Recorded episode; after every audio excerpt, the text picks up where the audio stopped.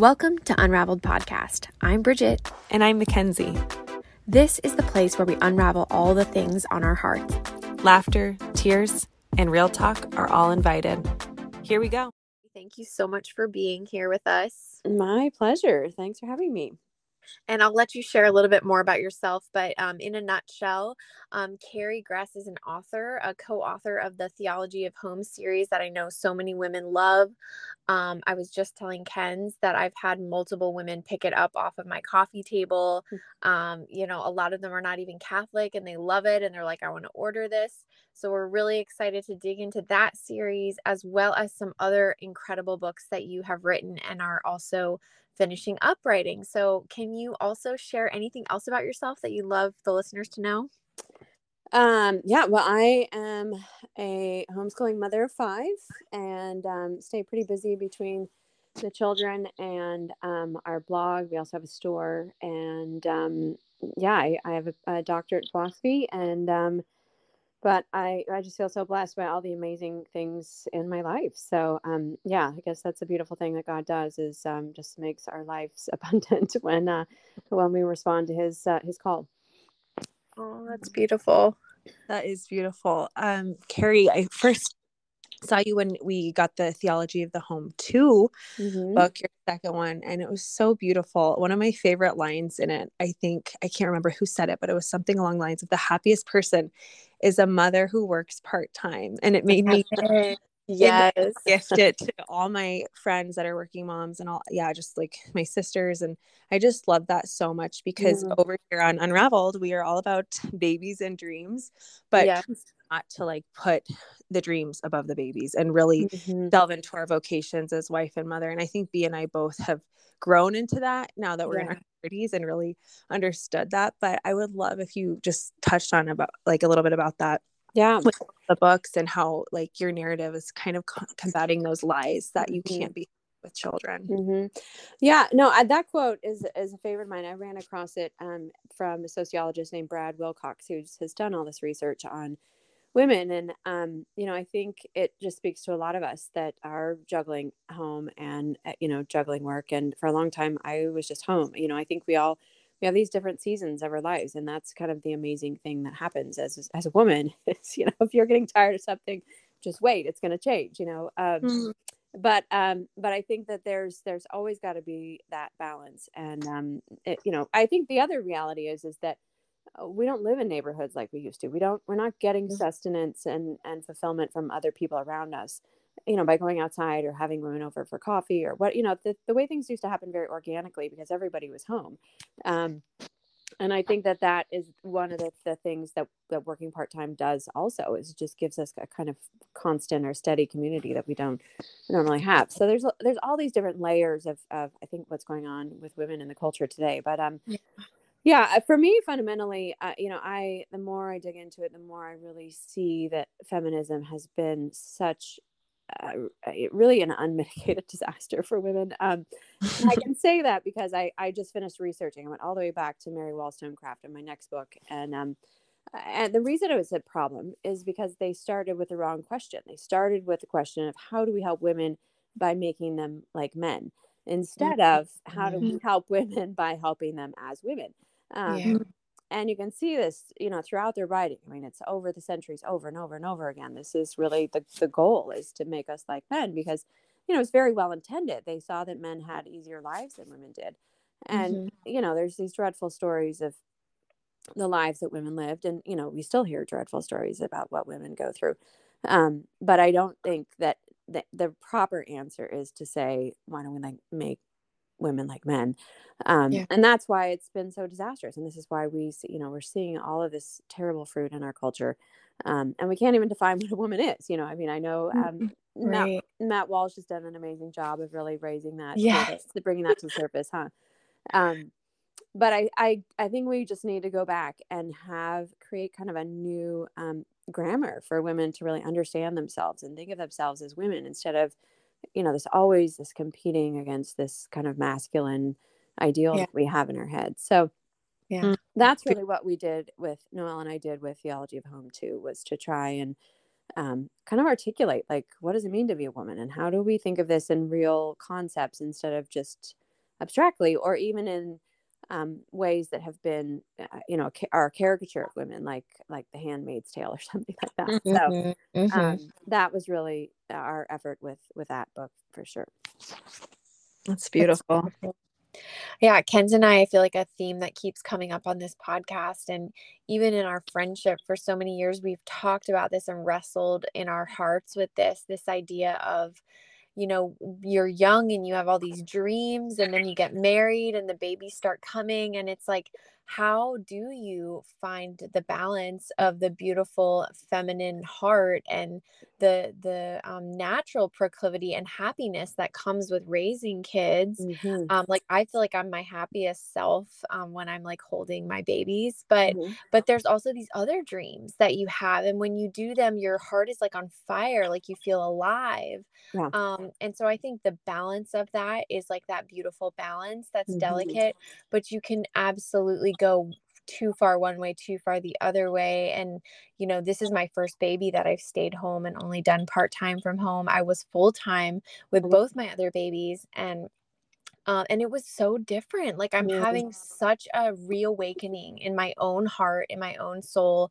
and i'm so grateful for that realization but mhm, kind of like you shared um when i first got married i had this very like unholy vow of like you know i saw my mom have seven kids and stay home and i don't know if she was happy with it but that was an isolated incident in my own life and so i think i decided well the remedy for that is to go work full time mhm, and and it really wasn't it wasn't the case for me it really um, stretched me so thin that Mhm. i ended up not being the best version of myself at home so long story short through a lot of prayer and everything i i feel like i'm getting closer to finding that balance um, and being more at home um, but you're absolutely right there were voices in my ear i was watching people watching these motivational speaking women say that you can go out and do it all and and I think you're right. It is a Mm. lie. It is Yeah. definitely a lie. Yeah.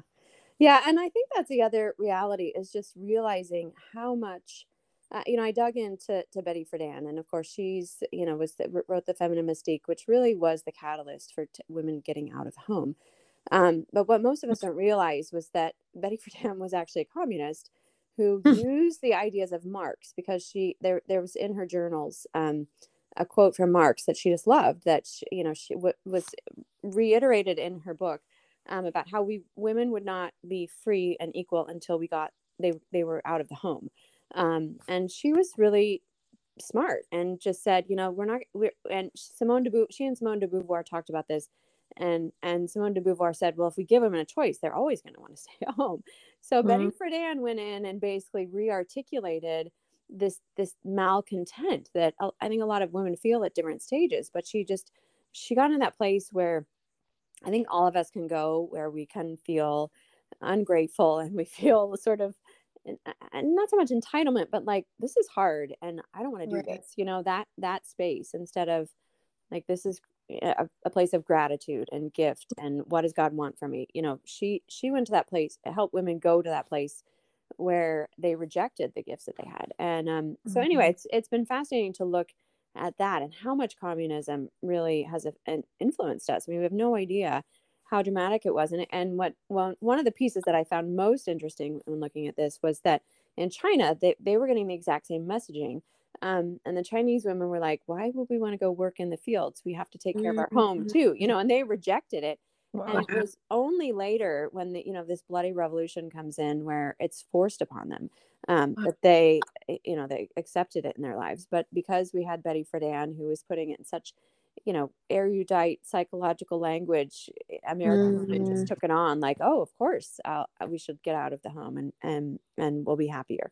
Um, and there's no, there are no metrics that show that that's that's actually happening. So anyway it's it's all very interesting to look at um, you know what we've been told what we've been sold and really go back to okay well what's god calling us to? And where are we flourishing? And you know certainly that has takes on different stripes for different people um, i know for myself when uh, actually i was just thinking about earlier today when i you know you bring that first baby home and you're like i have to take this child with me everywhere you know i mean it was just such Yeah. an overwhelming thing and um you know now i don't even think about it you know juggling five of them um, in, at any given point. So it's just a matter of you know gradually kind of you, you, i think you feel thrown into the pool and then um, you kind of get used to it. But um, you know being able to realize that you know i finished my doctorate when my during the time my first three were born and um, wow. it was one of those things where i realized i can work at night and then during the day while i'm doing mindless things like washing dishes or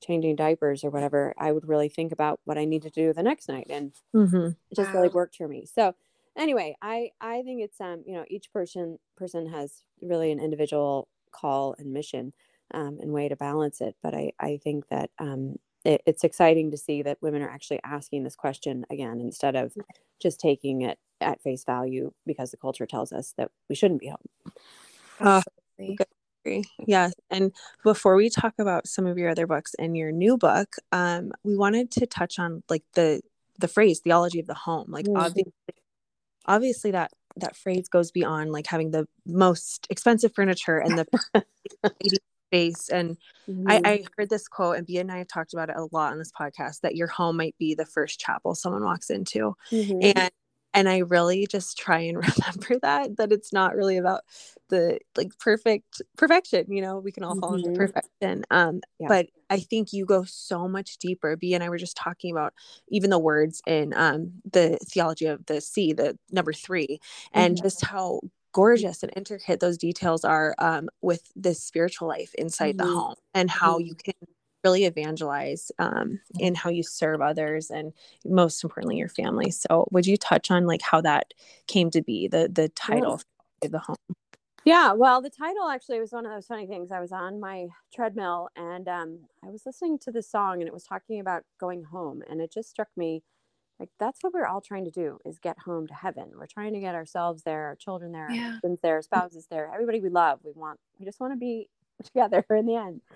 And um, it just really, it, you know, was one of those moments that, uh, you know, you just feel the Holy Spirit saying, like, something's, this is important, you know, pay attention. And um, so I just started thinking about it more and more and just thinking, uh, uh, there's there's a lot more going on in our homes than we really realize and um and the first book reflects i think the principles of this idea of what theology of home is because there's these concepts called transcendentals. It's you know it's a philosophical word, but it, basically what it means is that you can speak of a concept in in different ways in different places.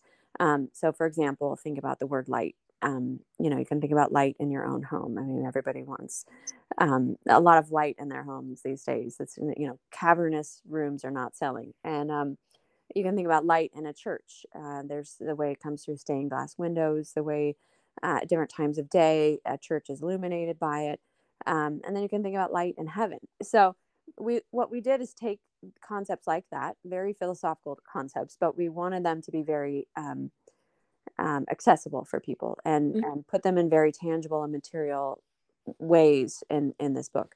Um, so that's really what we do in the very first theology of home is talk about these transcendentals, things that are common to uh, you know, it should be common to every home and every church because they're also common to heaven. Um, mm. So, you know, hospitality, safety, comfort, um, you know, all of these nourishment. That was another one. Um, all these ideas that that really animate. You know, even the home shows. Everybody's really drawn to these things. People want a home that's a sanctuary. you know, it's not an accident mm-hmm. that they're they're actually using that language.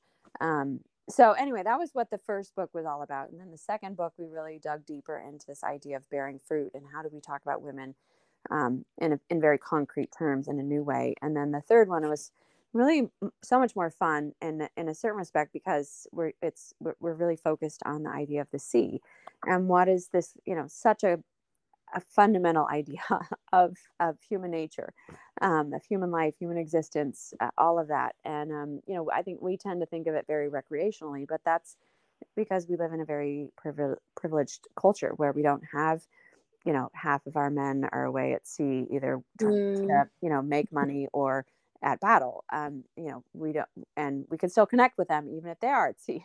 where mm-hmm um, you know, you have people not even that long ago who they they just didn't know if they would ever see someone that was crossing a sea ever again. So, um, so we really just wanted to to highlight that you know some of the recreational aspects of it obviously very important in refreshing our souls and what does the sea do for us when we're um, at the ocean and we're um, you know we're just energized by it um, yeah. But we also look deeper into kind of the meaning of it and and like you mentioned before just the spiritual aspects of it and what it represents for us on a spiritual level kind of the depth of it and understanding kind of even wrapping our minds around the vastness of god because mm-hmm. it's hard to wrap your mind around the vastness of the sea much less you know god who's much bigger than the whole you know millions and billions of miles of universe that are out there so mm-hmm.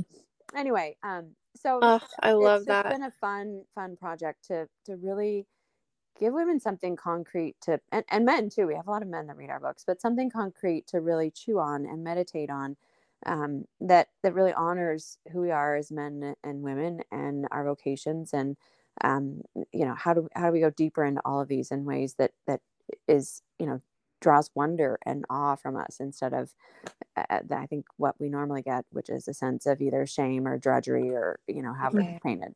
So that that was really that's been really oh. the goal.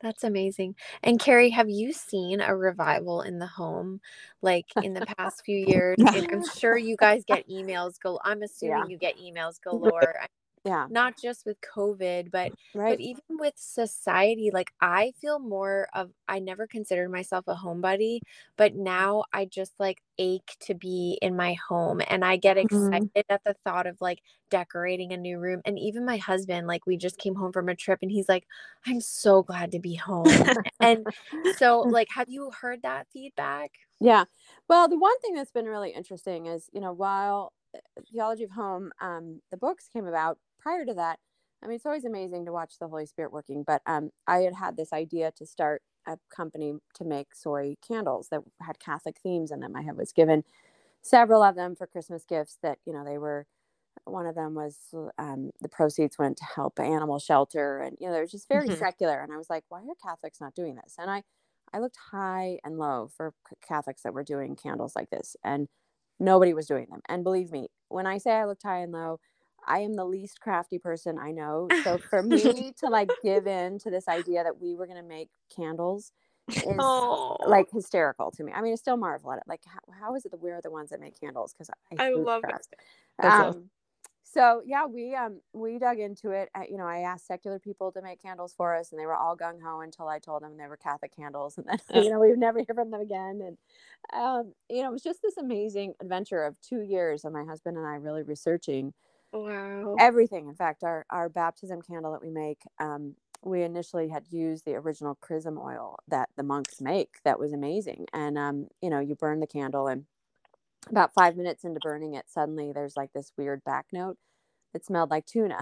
and I was like, we cannot sell the candle that smells like tuna. Like, there's just no way we're going to put that out on the market. Um, you know, one woman recommended we sell it to cat owners, but, um, anyway, I uh, we uh, we didn't mark we didn't go in that direction because it was really clear to me that we we needed to keep these you know Catholic saints and Catholic um, saints and and Our Ladies um, different feasts and whatnot and so anyway uh, so that i think has been the one of the most astounding things to me is to look around and see how many people are pouring catholic soy candles now. Oh um, my I mean, that's literally, I'm telling you, there was nothing on the market and now they're everywhere. Wow. Um, Carrie, is it Stella Maris? Is that your yeah, candle? That's us. Um, I named my daughter after Stella Maris and now yes, I'm going to go buy all I of them. Love it. Yeah. Oh, wow. So, yeah. Cool. So, and we, you know, Catholic lifestyle products just didn't exist. I mean, there were people yeah. that sold things like cutting boards and, you know, Catholic Company and other places that had individual items, but not in terms of like a lifestyle brand. And, um, so we, uh, you know, totally unwittingly like moved into that and you know it's, it's been really remarkable because i didn't have this grand scheme. You know my husband and i joked about how we felt like we were driving backwards down a dark alley. You know, like we just didn't know what we were doing and suddenly you come out of it and you're like oh we have the same model as food 52 which is you know yeah. huge multi-million uh, dollar company and we're kind of doing the same thing. So um that's been but really god i feel like god knew like it's oh, just totally. wild how yeah totally. how entrepreneurial this yeah. also is yeah. and it, it's also very inspiring to hear um to hear this story because it's like you were honoring like the role in the home and yet all of these creative ideas were yeah. coming you know to do the book to do the candles mm-hmm. and that inspires me because i do get creative you know spurts in the home and i think that that there's something to be said about that Yeah.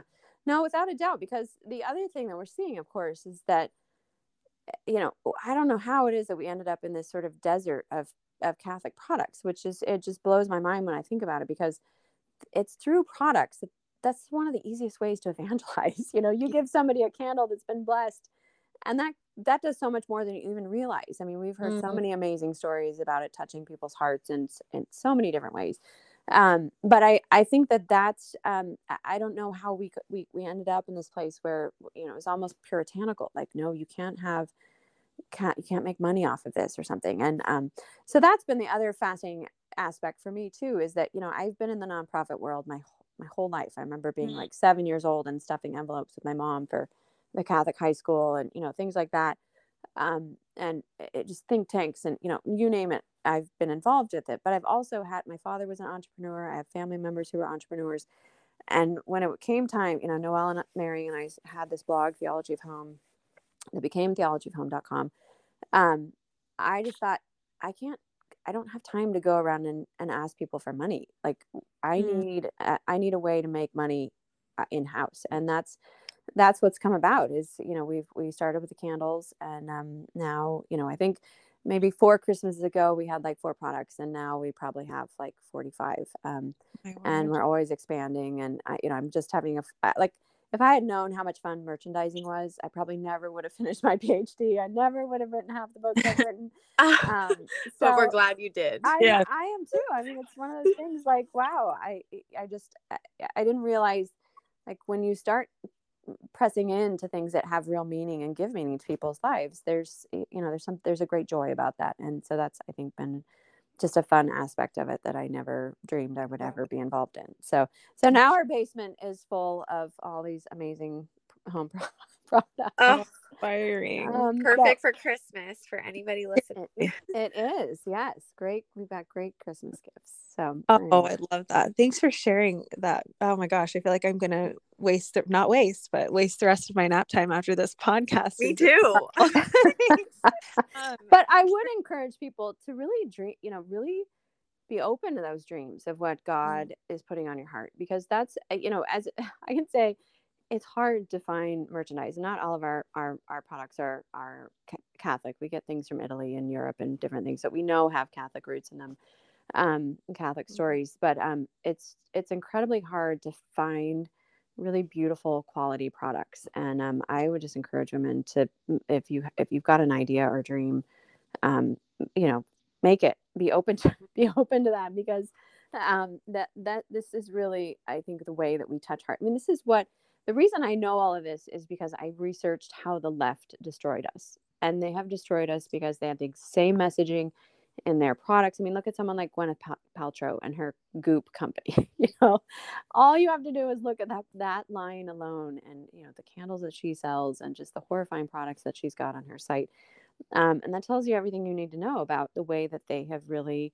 confused women and just sold us lie after lie after lie. It's all wrapped up in products and mes- marketing and messaging and branding and you know magazines and and all of that um, and we just didn't have the resources or wherewithal as catholics to really push back on or even the, the know-how i think that that's what you know we had all these things i mean even, even thinking about how much we influence the culture with someone like archbishop fulton sheen on prime time tv um, Mhm. you know we can't even imagine something like that. So it just shows how far we've come from what we really are capable of doing i think. Um, so anyway i yeah i would just encourage women um, to to really press into you know is holy spirit calling you to make something beautiful um, because people and i don't have these gifts. I only have the gifts to say people will want to buy this uh, because i want to buy this but i don't have the ability to make these things um, the way that other people do. So i i'm always looking for people that have these gifts and and really think it's an amazing capacity that is so encouraging, especially to our listeners. I think, right? Be like, we have a lot of um, entrepreneurs that listen, mothers, homemakers, uh, working moms, all of it. And sometimes you need to hear um, from another wise friend that you can do it if you have a call on your heart and he'll bless. So, wow. Thank you for sharing that. Um, before we close out, I want to hear, I know we both are dying to hear about your next book that you have. yeah. So I just came out of this tunnel of writing this book. Um, I had a deadline. I knew actually knew I had to get it finished before Christmas season um, because, of course, we get so busy. And um, so I, my husband took over all the cooking. I mean, I have the most amazing husband, um, which he's never done before. I mean, he's a great cook, but for him to get home from work and do the cooking was really a, an onerous task for him. And um, but I got the book done. It's called um, "The End of Woman: How Smashing the Patriarchy Has Destroyed Us." Um, so yeah, we're really um, not um, stepping away from controversy with the the title, but um, I just really think that women have been lulled into just believing so many lies. And um, mm-hmm. so, uh, you know, I actually didn't know what the book was going to be about per se when I started it. I knew I wanted to um, go back further because with when I wrote the Anti-Mary Exposed, mean, this is really a book that went back to basically the 1960s, the early 60s, and that's kind of where I stopped, um, where where I started the, the mm-hmm. research rather, um, and moved forward. But I didn't know what was prior to that, uh, you know, first wave feminism and all that. And um, oh my goodness, did I ever find uh, well beyond my wildest dreams information about um, really a lot, uh, just in- incredible distortions um, that that were just started from the very beginning of the feminist movement. Mm-hmm. Um, you know, free love, um, the mm-hmm. occult, all all of these elements were there um, I mean, certainly you see those in radical feminism. But um, anyway, it was just amazing to dive into. I think the other piece that women don't know, and I mentioned to it earlier, mentioned earlier, is um, the socialist and communist pieces that yeah. um, you know nobody's really tapped into. Mm-hmm. And um, so it was amazing to really dig into that and just see, wow, there's some amazing issues here. um, you know, even uh, Elizabeth Cady Stanton and um, and Susan B. Anthony. I, I, don't think eh, most people don't realize that how deeply involved they were in the occult. And um, oh my god, Elizabeth Cady Stanton. There's a there's a table that's actually in the Smithsonian eh, that during this this period when Stanton is writing, there was this kind of this it's called the Great Awakening in in America.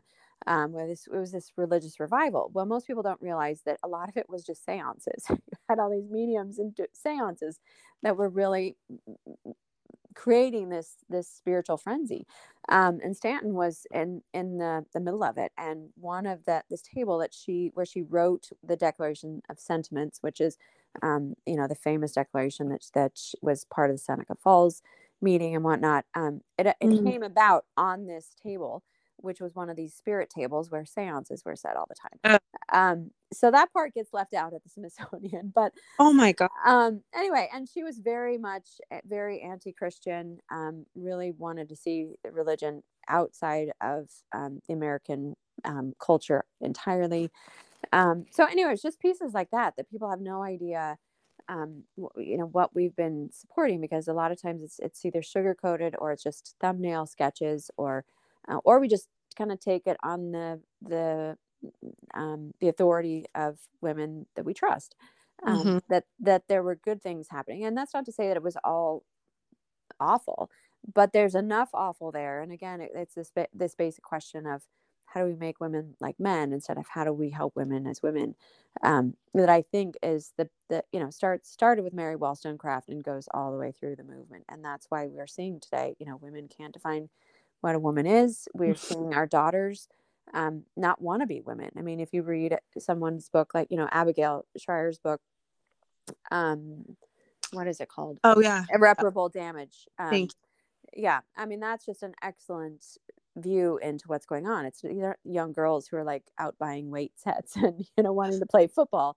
They just don't want to be women. They don't want to be girls. They're uncomfortable in their bodies Right. And um, this is what's really driving a lot of, eh, you know, top surgeries and um, testosterone shots and all of these kinds of things. So anyway, it's um it's really interesting to sort of see it from the beginning to the end and see this whole arc and it just is all, you know, on a continuous line. It all sort of follows logically from from one point to the next. And that's I think the really the tragic piece is how we've ingested this so dramatically and mm. um, you know it's time to really start reclaiming our our womanhood as women instead of um, trying to be something otherwise That's so true. And it's crazy, Carrie, because you kind of saw this coming a couple years ago when you mm. when anti-Mary Exposed came out. And but now you just said it is so dramatic. Like I yeah. I did not see it coming on this level. And it just shows yeah. you how sneaky the enemy is. Yeah. Um, because he finds his way and mm-hmm. gosh, generation is just it's rampant. Like mm-hmm. oh